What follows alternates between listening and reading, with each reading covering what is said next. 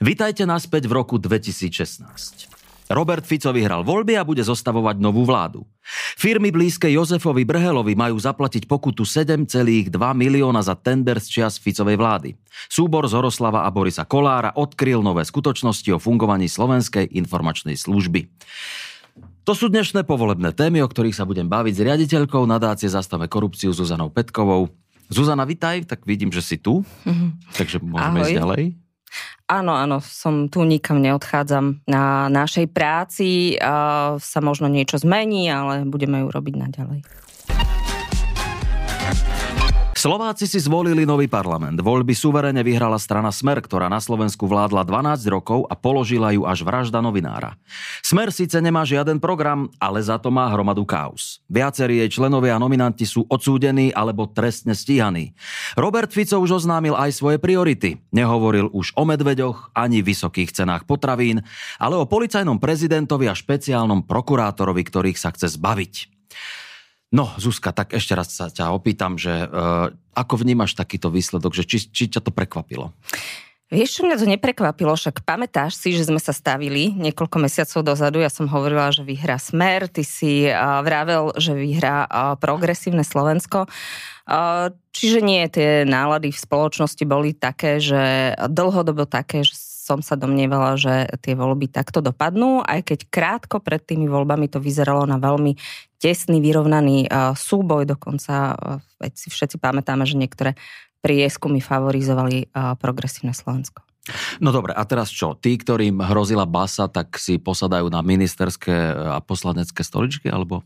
Áno, v podstate áno, lebo však eh, vieme, že na kandidátke Smeru na prvých miestach eh, sú ľudia, ktorí uh, sú trestne stíhaní alebo boli trestne stíhaní a to obvinenie bolo zrušené cez paragraf 363. Myslím, že Tibor Gašpar, bývalý policajný prezident, je deviatka na kandidátke, uh, ďalej je tam bývalý minister vnútra Robert Kaliňák. Títo ľudia sa určite dostanú, ak nie do vlády, tak určite do parlamentu.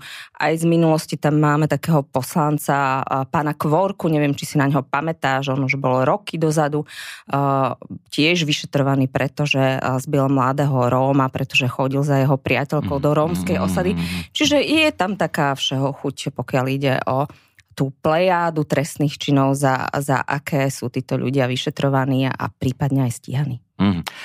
No a pán Fico sa už teda nechal počuť, že treba vymeniť e, pána Hamrana aj pána Lipšica. Prečo práve týchto dvoch a prečo hneď takto deň po voľbách? Pretože práve títo sú symbolom takého boja proti politickej korupcii Vieme, že pán Lipšic ako špeciálny prokurátor, ľudia, ktorí po ňom, po, pod ním pracujú, práve vedú tie prípady politickej korupcie na najvyšších miestach a pán Havran je, še, Havran je šéfom polície.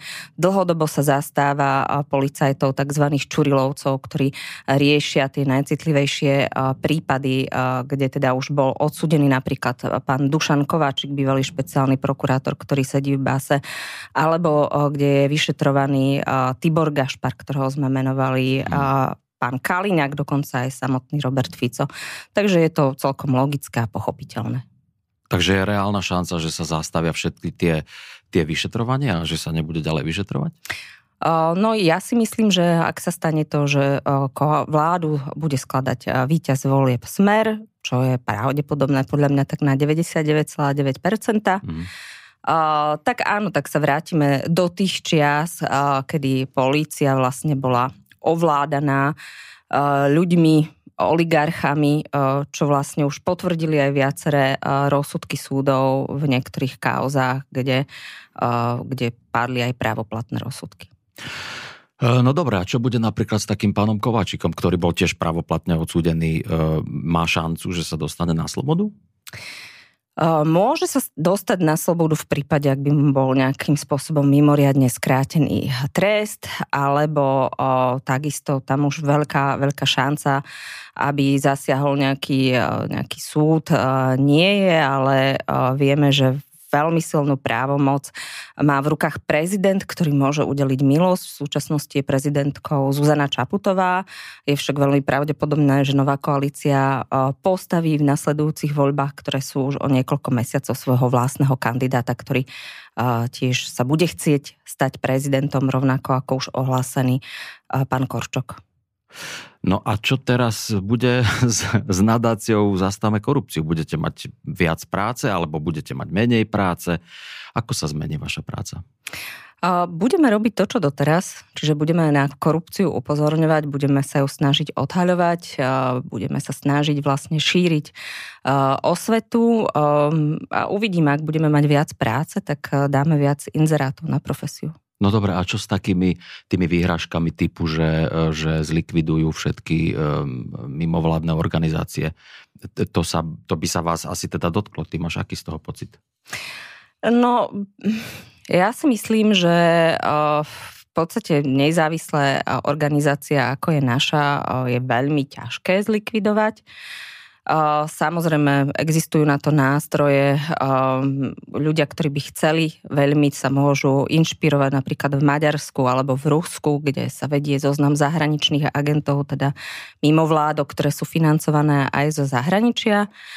A, ale domnievam sa, že nás podporujú teda hlavne e, ľudia zo Slovenska. Našimi donormi sú aj obyčajní ľudia, ktorí e, sa nám skladajú v podstate na našu činnosť, takže je to celkom, celkom veľká sila, ktorá verím, že stojí za nami.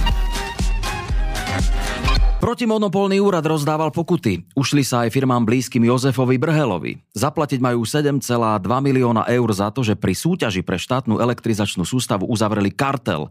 Úrad rozhodoval už druhý raz, pretože pôvodný verdikt zrušila odvolacia rada protimonopolného úradu. Podnet podala v roku 2017 nadácia Zastavme korupciu. Eh, no, tak eh, Zuzka, ako sme videli cez víkend, tak ja mám taký pocit, že tento národ má veľmi krátku pamäť. Skús nám teda pripomenúť, eh, čo štát nakupoval a kde sa stal problém. Štát, konkrétne štátna firma, Slovenská elektrizačná prenosová sústava, nakupovala montáž na stavebné práce, bolo to ešte teda v tom roku 2017, za, myslím, 35 miliónov eur, čiže nebola to zanedbateľná suma. Tú zákazku vyhrali dve firmy, SAK Elektrovod, ktorá patrila bývalému ministrovi hospodárstva Tomášovi Malatinskému a Alter Energo, ktorá bola firma blízka oligarchovi pánovi Brhelovi nášmu kolegovi eh, Martinovi Turčekovi, ktorý vtedy pracoval v nadácii Zastavme eh, korupciu, dnes je úspešným novinárom v aktualitách, eh, sa vtedy nezdali sumy, ktoré vlastne firmy, konkrétne súťažilo myslím 6 alebo aj viac firiem, ponúkali v súťaži. Niektoré boli príliš nízke, niektoré sa na seba tie ceny, ceny podobali. Uh-huh. Zdalo sa, že tie firmy sa medzi sebou ako keby dohodli, vytvorili kartel, kto z nich to má vyhrať, teda že majú vyhrať práve tieto dve firmy tak podal podnet na protimonopolný úrad, ktorý práve sa zaoberá týmito kartelmi. Môžeme si neskôr vysvetliť aj, čo to ten kartel je. Mm-hmm a protimonopolný úrad nám dal zapravdu a dal týmto firmám rekordnú pokutu 7 miliónov eur. A teraz nám môžeš povedať skrátke, že čo to je ten kartel? Kartel je, keď sa nejaké firmy dohodnú napríklad na cene a za ako budú dodávať určitú službu pre štát a, alebo sa dohodnú na nejakých podmienkach, za aké budú súťažiť, tak aby vlastne to vyhrala ponuka, ktorá nie je najvýhodnejšia pre štát, pre občanov, mm-hmm. ale pre tých súkromníkov, pre tie firmy. Predstav si to tak, že nejaké, nejaké obchody v tvojom okolí by sa dohodli, že ti budú predávať jeden rožok po 3 eurá a ty by si nemal nejaký iný obchod v okolí, kde by si si zašiel pre rožok za 20 centov a musel by si si za tie 3 eurá ten rožok kúpiť. Tak v takomto prípade rozho- zasiahne protimonopolný úrad, ktorý povie, že toto ničí trh, mm. že toto nie sú trhové podmienky a dá takýmto firmám pokutu. No áno, ale toto nebývalo bežné, že si nejaký úradník trúfne na e, takéhoto vysoko postaveného oligar- oligarchu. Nemám pravdu? Vieš čo, práve, že aj celkom áno, pokiaľ ide o tieto kontrolné inštitúcie, ako je protimonopolný úrad, ako je úrad pre verejné obstarávanie, najvyšší kontrolný úrad, Aj za Roberta Fica to boli pomerne nezávislé inštitúcie, ktoré naozaj kontrolovali, ako sa míňajú peniaze v štáte. A neviem, či si už zaregistroval okrem toho Hamrana aj Lipšica aj také výroky z úst, teda zrejme budúcich koaličných politikov, že tieto úrady, po niektoré z nich sú zbytočné a treba ich zlúčiť alebo, alebo zrušiť. Čiže treba dať pozor aj na to, čo sa bude diať s týmito úradmi. Dobre, no a prečo sa rozhodovalo druhýkrát? To nestačilo pánovi Brhelovi počuť raz? No, firmy môžu samozrejme podať odvolanie, keď nesúhlasia s verdiktom a potom sa vlastne rozhoduje druhý krát, ak je ten výrok alebo to rozhodnutie toho úradu nepresné, nesprávne, alebo tá výška pokuty nie je vlastne podľa tých firiem adekvátna tomu porušeniu zákona, tak je to samozrejme, existujú nejaké opravné prostriedky, tak oni ho samozrejme využili. Áno, a toto už je uzavretá vec, alebo sa to ešte bude naťahovať nejakým spôsobom? Uh, dá sa to ešte naťahovať, dokonca sa tie firmy môžu obrátiť aj na správny súd, že štát nerozhodol dobre, čiže môžu sa so, so štátom súdiť. Stále majú nástroje, keďže sme v demokracii, ako, ako to rozhodnutie nejakým spôsobom zrušiť, ak je nesprávne. My sa však domnievame v nadácii a preto sme aj podneť podali, že rozhodnutie správne je. Vladimír Pčolinský vraj stále pracuje v Slovenskej informačnej službe. Vláda ho pritom odvolala v marci 2021, keď ho polícia zadržala a obvinila z korupcie. Podľa Zoroslava Kolára však Pčolinský v Siske stále pôsobí. Navyše vraj pomáhal Borisovi Kolárovi Sisku zneužívať na sledovanie jeho partnerky. No, mňa už neprekvapí nič e, v tomto štáte, ale toto ako je možné, že niekoho, koho vyhodia, tak on tam akože ďalej pracuje? Hm. Tak uh Nevieme to isté, že tak eh, pracuje, tvrdí mm-hmm. to teda Zoroslav Kolár a takéto šumy tu boli už aj mm-hmm. v minulosti. Nevieme to isto preto, lebo eh, vlastne tá štruktúra SISky, aj to, kto v nej pracuje, by malo byť zo zákona utajené. Tí ľudia majú aj rôzne krycie mená a podobne. Je však možné, že v tých oficiálnych štruktúrách nepracuje, že pracuje na nejakej zakrytej pozícii. V takomto prípade by to mohlo zostať utajené aj pred osobami, ktoré majú možnosť sa oboznamovať s nejakými utajenými skutočnosťami týkajúcimi sa SISky, ako je napríklad prezidentka. E, dobre, a tento pán Zoroslav Kolár, on to, on to prečo prezradil? Alebo kto je to? E, odkiaľ má takéto informácie? E, Zoroslav Kolár je taký pomerne kontroverzný podnikateľ, právnik, ktorý sa ešte v 90. rokoch preslávil takými tými konkurznými jednaniami. Je veľmi bohatým človekom a v podstate hneď na začiatku tejto vlády vypukla kauza, kde je svetkom pán Mako a pán Beňa. A tí tvrdili, že Zoroslav Kolár vlastne dal úplatok, ktorý si rozdelili pán Beňa, bývalý námestník SIS a pán Čolinský, šéf SIS, za to, že vlastne prestane síska tohto Zoroslava Kolára odpočúvať, pretože aj teraz má rôzne biznisy s rôznymi presahmi. Aj bol Zoroslav Kolár vlastne odsudený za to, že tieto peniaze poskytol. Doteraz vlastne bol odsudený on a, a pán Boris Beňa, ktorý tiež vlastne prijal, prijal alebo doznal vinu. Pán Pčolinský nie, je tu istá pochybnosť, možno teda on to tak tvrdí, že ak aj nejaký úplatok bol poskytnutý, teda až k nemu nedošiel. Vieme, že vlastne ten prípad pána Pčolinského sa ťahá aj vďaka paragrafu 363 a súd o ňom stále nerozhodol.